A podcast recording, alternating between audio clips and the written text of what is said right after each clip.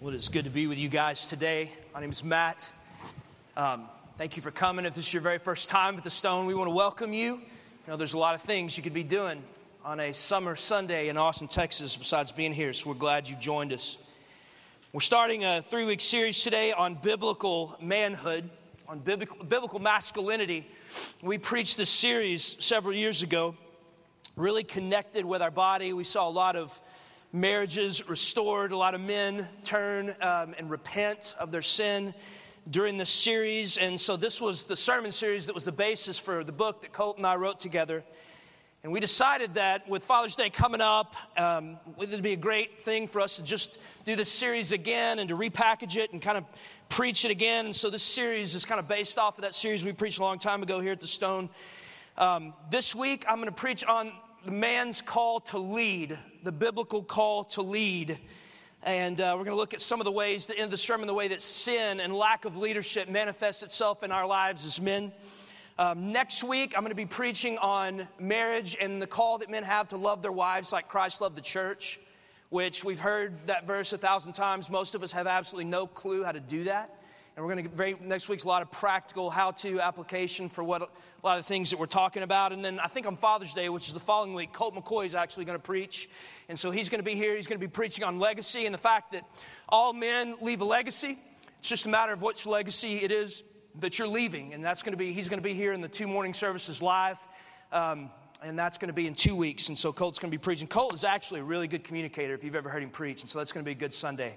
I'm excited about that. I explained to him that I would much rather him come and do my job on a Sunday than me have to come and do his job on a Sunday.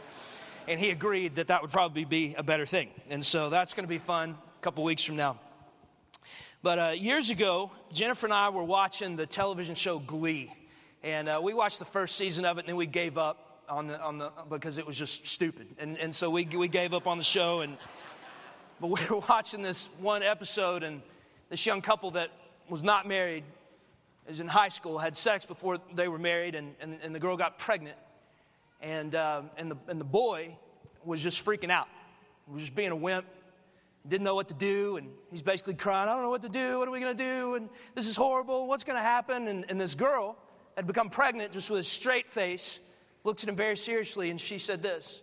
And I took notepad out and wrote this down because I thought that's going to work in a sermon on biblical manhood at some point in my life. But she looked at him and she said, Somewhere inside of that pea brain of yours is a man, and I need you to access him right now, right? and that's what we're trying to do here over the next few weeks is that somewhere inside of about half of us in the room here is a man, and more importantly, is a biblical man. And our attempt over the next couple of weeks through the power of the Spirit is to access Him and live in that. If you're a woman, this series, I believe, is just as much for you as it is for us guys. Many of you are either married or you're going to be married. Uh, many of you are raising boys, which will one day be men. Many of you are going to raise boys, which will one day be men. And so, our hope for you is that you will see a biblical picture of what a man is supposed to do and live and how he's supposed to act and uh, and carrying himself biblically in this life. If you're a single woman, some of the things that we're going to talk about, and even specifically today, we're going to talk about some of the ways that sin and lack of leadership manifests itself in the lives of men. And, and hopefully, what you do, if you're dating a guy, you might see some of these sins that we're talking about. You may see them already being shown up or manifest in his life. That doesn't mean break up with him, but you do need to understand that if you see these sins in his life now, it doesn't mean that they're going to miraculously disappear on the day of your wedding. Okay, you need to know that. And, and the second thing, our hope is that as, as we walk through and paint the picture biblically of what a man is supposed to be doing, that you would be able to see and go, okay, that's what I'm looking for. And that's the kind of man I want to spend the rest of my life with. Single guys, a lot of the application and stuff will be for you over the next couple weeks, but um, it's important, I think, for you to remember as we talk about marriage, as we talk about fatherhood, that the time to prepare for marriage and the time to prepare for being a dad is not the day that those two things occur. That the time to prepare for those two things is years before those things ever happen in your life. And so, if I'm talking about marriage, don't tune out. You need to listen in those, uh, those things that we're talking about in marriage and in fatherhood. All right, so let's jump in. Once you open your Bibles to Genesis chapter 3, Genesis chapter 3, verse 1. We'll get there in just a second. Let me set this up a little bit and then we'll jump into the text. Genesis chapter 3, verse 1. Put your finger there and mark it. As you read the Bible, one of the things that becomes, or you become very aware of very quickly, is that one of the roles that God specifically calls the man to fulfill and men to fulfill is the role of leadership. All right, we see that God commands uh, us as men to fulfill the role of leadership in marriage. It's very clear scripturally.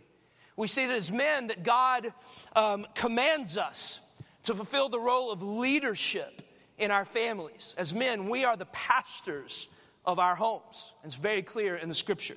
As men, we are called to assume the role of leadership in the church of Jesus Christ. And I think there's even biblical evidence that as single guys, maybe in a dating relationship, that we're called uh, to uh, assume some roles of leadership, even in a dating relationship. But here's the problem. Over the last 20 years or so that I've been in the ministry, I've observed the landscape of the body of Christ, and specifically the men within the body of Christ. And I think it's becoming clear to me as the years go by that honestly, and I'm in this boat, that we're not doing a great job, honestly of fulfilling the roles of leadership that God has placed on us.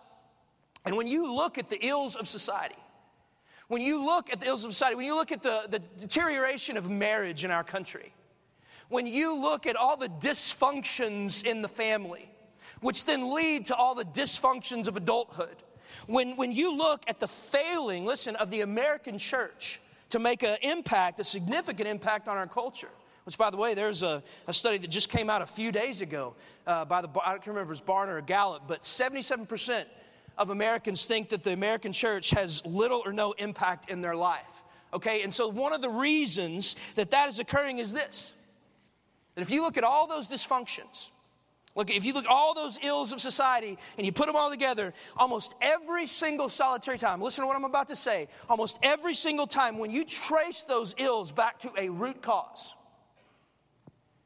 you will find standing there a man that doesn't either know how to or has refused to lead biblically. And you may say, well, Matt, that seems like an exaggeration. To say that you can take all of society's ills and trace them back to a root cause, and there you'll find standing there a man who has failed to lead. But consider this if in fact God has called men to lead in the arena of marriage, if in fact God has called men to lead in the arena of the family, if He's called men to lead in the arena of the church, which He has, if those things are failing, whose fault is it? Whose responsibility is it? Man, if we've been called to lead in marriage, in family, in the church, if those things are failing, then whose responsibility is it that they're failing? Okay, I think the scripture is going to show us here in a second that the responsibility falls on the shoulders of men. Let me just give you a biblical example of what I'm talking about. Our very first parents were Adam and Eve. Our very first parents were Adam and Eve. Now, I want to ask you just a little Bible pop quiz here. Don't shout it out, right? But I want you to just see if you can get the right answer. Who was the first person to sin? Was it Eve or was it Adam? Who was the first person to sin? See, I think most people would answer the question, they'd say, well, it was Eve. Because Eve was the first person to actually pick the fruit off the tree and put it in her mouth. But here's the thing that's interesting look at it. The person that God holds responsible for that sin was not Eve, it was Adam. And the reason that is, is because God had called Adam to lead that relationship. The calling to lead was on his life, and Adam is sitting there watching that thing happen, and he does nothing about it. And so it's really a toss up as to who sinned first Eve, who ate the fruit, or Adam, who just sat there passively watching his wife sin. It did absolutely nothing. All right, show you what I'm talking about. Genesis 3 1. Verse 1, it says, Now the serpent was more crafty than any other beast of the field that the Lord God had made. And he said to the woman, Did God actually say, you shall not eat of any tree in the garden. And by the way, that's the first thing Satan does is he tries to get you to question the word of God. And that's what he's doing here with Eve. And in verse 2 it says, And the woman said to the serpent, We may eat of the fruit of the trees in the garden. Verse 3, but God said, You shall not eat of the fruit of the tree that is in the midst of the garden, neither shall you touch it, lest you die. Verse 4 But the serpent said to the woman, You will not surely die. There he is. Satan's a liar. That's what he does. He's a deceiver. He lies to us, and he's lying to Eve. And he says, For God knows that when you eat of it, your eyes are going to be open, and you'll be like God, knowing good and evil. Now, watch verse 6, because we don't pay attention to this verse. It says, So the woman saw that the tree was good for food, and it was a delight to the eyes, and the tree was to be desired to make one wise. So she took of its fruit and ate. And that's where in most of our minds the, the verse kind of shuts off. But watch the rest of it. It says, And she gave, she also gave some to her husband who was with her, and he ate. Knucklehead was standing right there watching it happen. I don't know, I just missed that. I, I, I, he's like standing there, not saying a word, where this whole thing is falling apart. And I mean, you would think, church, you would think that, it, that at some point it would hit Adam. My wife is talking to a snake, right? And, and you would think at some point that it would cross his mind maybe to pick up a stick and beat the snake or something like that, which is what I would have done. I mean, I could have saved this whole thing, man. I, I mean, you, you, know what I'm saying? If I'm out at my, my deer lease and I'm cruising along and my wife's outside, she's talking to a snake, the nine millimeter's coming out. Amen? Right? Two clips is coming fast. But Adam is just silent. He's just standing there. I mean, you would think he'd pick up a stick. You would think that he would look at his wife and say, Darling, stop. Stop. Baby, you're the greatest thing that's ever happened to me. Sweetheart, you're the greatest gift God has ever given me. But this snake is asking us to do something that the Lord has asked us not to do. And we're not going to do it. And take her by the hand and lead her out of that situation. But that is not what he does. Whether because of laziness or cowardice, or maybe he's just caught up in the temptation too, we don't know. Regardless, Adam does not step up and take responsibility for the spiritual health of his wife. Instead, what did Adam do? He did absolutely nothing. He did absolutely nothing. And because he did not lead, because Adam did not leave, sin entered into his family and death followed from him to the rest of everybody who ever lived. Now, I want you to watch God's response to all this because this is fascinating. Watch God's response because God's going to call them into account for their sin. Listen, don't miss this. But, but, uh, but when he does, God doesn't call out to Eve, who actually picked up the fruit and ate it. When God calls them into uh, account for their sin, he calls out Adam's name. Okay, look at it. Genesis chapter 3, verse 6. So the woman saw that the tree was good for food, and it was a delight to the eyes, and that the tree was to be desired to make one wise. She took of its fruit and ate, and she gave uh, also gave some to her husband who was with her, and he ate. Then the eyes of the both were opened and they knew that they were naked, and they sewed fig leaves together and made themselves loincloths. And then they heard the sound of the Lord God walking in the garden in the cool of the day. So all of a sudden, God shows up, and the man and his wife hid themselves from the presence of the Lord God among the trees of the garden. Now, look at verse 9. Pay careful attention. But then the Lord God called to the man. Called to the man and said, Where are you? Now, just a little side note here, but let's, let's deal with this. God knows where they are. Okay? God is omniscient, God knows everything. God is omnipresent, which means He's everywhere at the same time. And so when God calls out to the man and says, Where are you? It's not that God didn't know where they were. It's not that God didn't know what they were what they had done. This was God's way of calling them into account for the sin they just committed. And He's not saying, Hey Adam, where are you? I can't find you. It's more like He's saying, Hey boy, where are you at? Right? Where are you at? And here's the thing, and this is this is haunting, and men, you've got to get this that when Eve was deceived, Eve was the one that Satan went after. Eve was the one that picked up the fruit and ate it. Yet when God called them into account for their sin, he did not call out her name, he called out the man. He called out the man. And then from that moment, the book of Romans tells us, from that moment, sin enters into the picture and it will be spread to every single human being that's ever lived except Jesus. And death will reign from that moment until the moment that Jesus says it is finished and then he dies on the cross. But I want you to watch where Paul says the blame for that first sin that spread to every man and woman. Watch where Paul lays the blame of the first sin. Romans 5:12. It says, Therefore, just as sin came into the world through one man, and death through sin, and so death spread to all men because all sin. Church, you see that? The responsibility for all sin is not traced back to Eve, even though she did it first. The responsibility for all sin is traced back to a man who didn't know how to lead. All right? And I want you guys, I want you to listen to me very carefully. God did not call your wife to lead your marriage, He called you to. God did not call your wife to lead your family and to pastor your family, He called you to. And so if those things are failing, if you're struggling in those areas, just like Adam, God's eyes are not on your wife, God's eyes are on you because He's called you to lead it.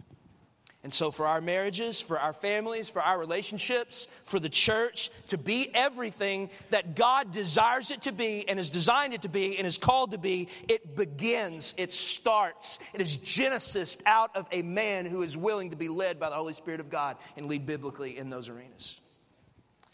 And what I want to do today is we finish the sermon, you realize that the eyes of the Lord are on us, man, to lead this thing is I want us to evaluate some of the ways and some of the ways that sin manifests itself in our lives, some of the ways that we uh, that the, our, our, lack of leadership shows up in our lives, and just ask the Holy Spirit to reveal to you or reveal to your wife if, if, if, if the Holy Spirit doesn't reveal to you your sins, and then let's just think uh, and talk later about how the Holy Spirit can call us to repent through this.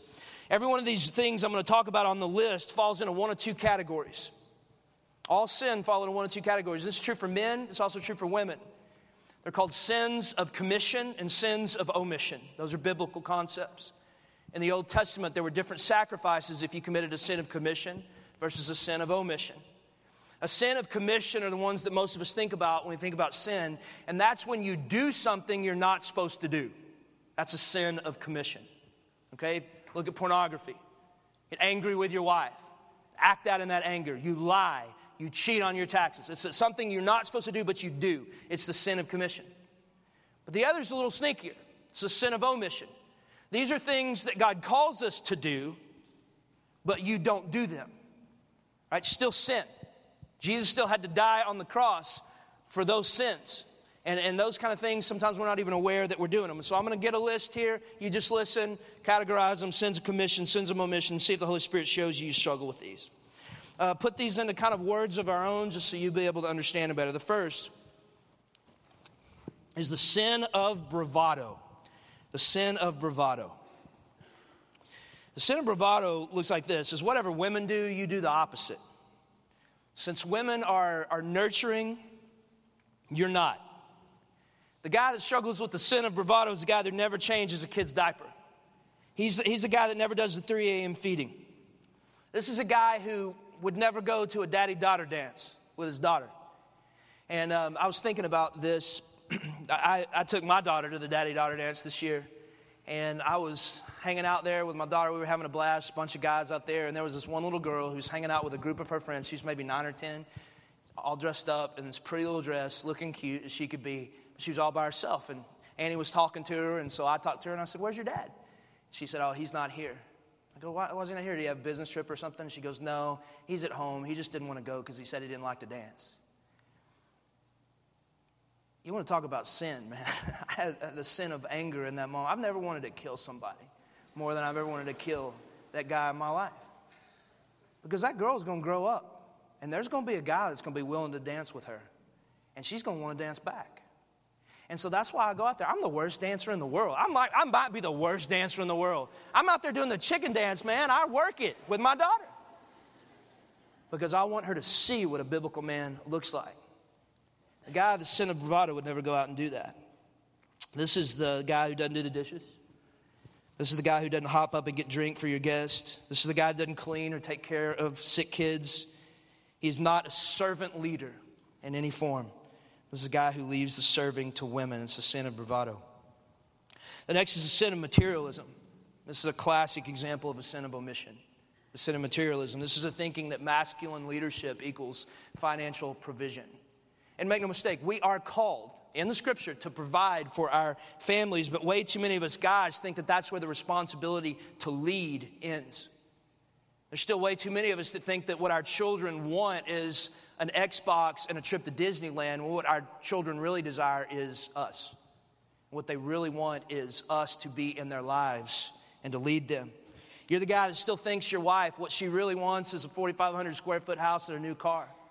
And you have no clue that what she really wants more than anything else in the world is a guy that will pursue her and cherish her and pursue her emotionally and spiritually. Um, this is a classic example of a sin of omission. It's a sin of materialism. Next is a sin of anger. You're the guy that leads with fear instead of tenderness. You're the guy that lo- loses his temper easily. This is a guy that leads his family like a tyrant. When, uh, when you aren't winning the argument, this is the guy who, uh, when, when, when their wife or, or, their kids or their girlfriend is doing something they don't like, they use the volume of, uh, uh, of their voices or the posture of their body or their physical strength to win the argument. You're the guy that's forgotten that it's the kindness of the Lord that led you to repentance. And you've forgotten that one of the greatest, greatest gifts you could ever give yourself is to know that it's your kindness that will lead your wife to repentance and not your anger. This is the sin of anger. The other is the sin of dominance and control. You're the guy that it's your way or the highway. This is the man who, who doesn't leave room for his wife's wisdom or his wife's perspective to help direct and guide decisions. This is the guy that's so controlling over the lives of his children that it produces exasperation in their hearts. This is the guy who doesn't listen to their child's point of view because they're too busy correcting that child. Your, your home is a place of constant correction and critique instead of loving, gentle leadership and admonition. You're the guy that keeps a, a, record of wrongs and continually holds it over your wife's head. You, you lead out of the letter of the law instead of the gospel of grace. This is a, a sin of dominance and control. Here's another one the sin of laziness and immaturity. Laziness and immaturity. You're the guy that's never really grown up. You're a man in body alone. Your mind, your mouth, your soul, your level of maturity is in a perpetual state of adolescence. You're a guy that dominates at modern warfare and fantasy football, but you have absolutely no clue how to keep your hand off your girlfriend and help her walk in holiness. You're the guy that's spurred on by the latest Matt Chandler, Francis Chan podcast, but you don't have a personal, intimate walk with Jesus Christ. You're the guy that in whatever situation you're in and life begins to get difficult, you quit. Because pain and discomfort is something that is to be avoided and not biblically embraced. That's a sin of laziness and immaturity. It's a sin of emotional and spiritual absence. This is a big one. Sin of emotional and spiritual absence. You're the guy that's absolutely dependable, but you're emotionally absent from your wife and from your kids. You're dependable, but you can't remember the last time that you put her face in your hands and told her she was the most gorgeous woman on the face of the earth. You are steady, but your kids don't know what it's like for them to crawl up in your lap in an easy chair and let them fall asleep in your arms or to roll around on the floor with them and, and be crazy because you just want to have fun with them. Your kids don't want, know what it's like for you to tuck them in at night and pray for them. You're dependable, but your wife cannot remember the last time that you, not the pastor, led her in a more intimate walk with Jesus. We're going to talk more about that next week. There's a lot of women, men in this room right now that are spiritual widows. You're with them physically, but spiritually, they are all by themselves. Okay? This is the sin of emotional and spiritual absence. Sin of, uh, and this is kind of a tricky one. Not a lot of guys struggle with this, but some do. Sin of spiritual legalism and hyper spirituality. This is the guy that doesn't feel real to the people around them because you're masquerading behind a mask of spirituality without ever truly admitting your own faults, or your own need for the gospel. You're the guy that's, that's, that's, even though you're struggling just like everybody else is, you always have a hyper spiritual answer for the other guy who's struggling. You're the guy that critiques everything but leads nothing. That's the sin of hyper spirituality. Last one here sin of hedonism and frivolity. You're the guy that's wasting his life playing games. People love you, nobody's following you. And the reason nobody's following you is because you're not going anywhere. Your goals are a lot more likely to be centered around your golf handicap or, or your stock portfolio than the spiritual health of your wife and your kids. You're more likely to be found playing poker or hanging out the draft house with your boys than pursuing and cherishing your wife. You're, you're, you're, a single guy that spends much more time on the web or at the gym than you do serving the body of Christ. You're, you're the guy that, that, when you see needs around you in your neighborhood and in the church, you dismiss them to pursue sports and the latest dinner plans. You're, the guy that's always willing to trade the significant and the eternal for the fun and the exciting. That's the sin of hedonism and frivolity. And then as you hear those things, if, if you have some of those things in you, then I want you to know that that is sin. It's sin. Jesus had to die for those sins of omission. We think of sin as porn and, and lying and, and, and lust and anger, but sins manifest, sin manifests itself in the things that we're not doing, not just the things that we are doing. And the purpose of this series is to lay bare our hearts and unpack this stuff and go, Yes, Jesus, I see these hooks in my life, and I need you to come and change me to be the man you've called me to be. Single guys, I'm going to talk to you for just a second. And some of y'all are going to get mad at me for what I'm going to say to you, and that's okay. And I'm not talking to everybody. As a matter of fact, I love the single guys of the Austin Stone. I'm not talking to everybody, but some of you I am. Here's the thing I am growing weary of watching women outserve you in this church. Outserve you in the church, outlove you in the city, and outrisk you on the mission field. God did not stop calling young men to change the world in the Old Testament. And part of the purpose of this series, Single Guys, Young Guys, is to challenge you to get in the fight and do it right now. Not when you're 40, right now. Got an email yesterday. There's a partner, the Austin Stone, served, there's a guy that served in the AM services here at the main campus. He just died yesterday, tragically, of an accident. We don't have forever, guys. The time to get in the fight for the kingdom of God is right now. It's right now. And that's my hope for you. Married guys, I want to share this with you, something I want you to think about. Kevin Peck said something to me years ago, and it's always stuck with me. He said, as men, as men, our wives and our kids don't get to choose who their leader is. They don't get to choose who their leader is. You're it. You see, if you go to a church and you don't like the leader of the church, if you don't like me, you don't like our elder board, you can always leave and go to another church, find another spiritual leader. But the women of this church, the wives in this church, the kids of this church, you are the only leader they're ever going to have. You're the only husband she's ever going to have. Your only father those kids are ever going to have. And they can't just, if you're dropping the ball, if you're failing, if you're out to lunch, if you're scared, if you don't feel equipped, they don't have the choice of going and find another leader. You're it. And so the time to step up and say, I need you, Jesus, to change me to be the man I'm called to be, the time to do that is right now. And so if you're here today and you, you heard that list of sins, and, and if you're like me, and you're listening and, and you're like, ah, I'm committing and not committing about seven of those. You have a couple of responses. If you're like, man, I'm failing here. One is despair, to give up. That's exactly what Satan wants you to do. The second is a little sneakier. You can go, you know what? I'm going to do better. I'm gonna do better. I'm gonna be a better man and pull myself up by the bootstraps. I'm gonna go out there and I'm gonna, I'm gonna love my wife. And that's awesome, but the problem is you don't have the power to do it. The third option is to turn your eyes to Jesus, who is the only perfect man that ever lived. And ask him to give you the strength. And that's what Paul says. We're done here. Listen carefully. Paul says in Romans 5 17, listen to what he says. He says, If because of one man's trespass, that's Adam, death reigned through that one man, listen, how much more will those who receive the abundance of grace and the free gift of righteousness reign in life how are we going to reign in life? Here it, tells us through the one man, Jesus Christ.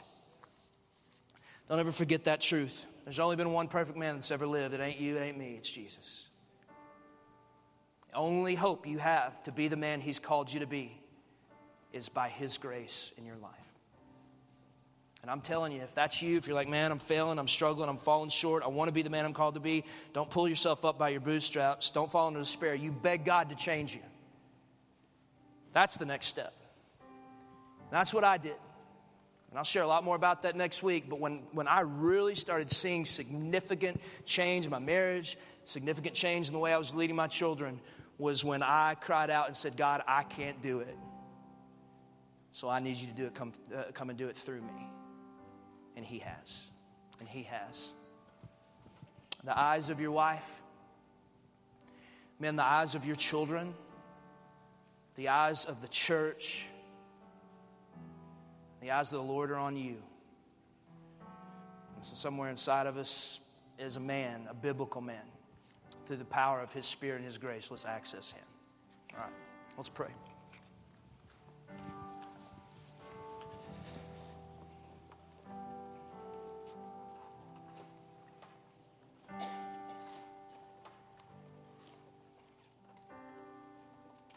Holy Spirit, I just pray right now, within the sound of my voice, that your Spirit would, Father, that your Spirit would do His work in us, that He would convict of sin, and that He would convict us of righteousness, Lord. That He would turn our eyes, the Spirit right now would turn our eyes to the only hope we have of living this stuff out, and that's Jesus. Father, if repentance needs to happen today, I pray it would happen. You give men the strength to, to turn from their sin pursue the hearts of their children, the hearts of their wives, and your heart, Jesus. Lord, we love you. Pray you would do a great work in our hearts. We ask these things today. In Jesus' name, amen.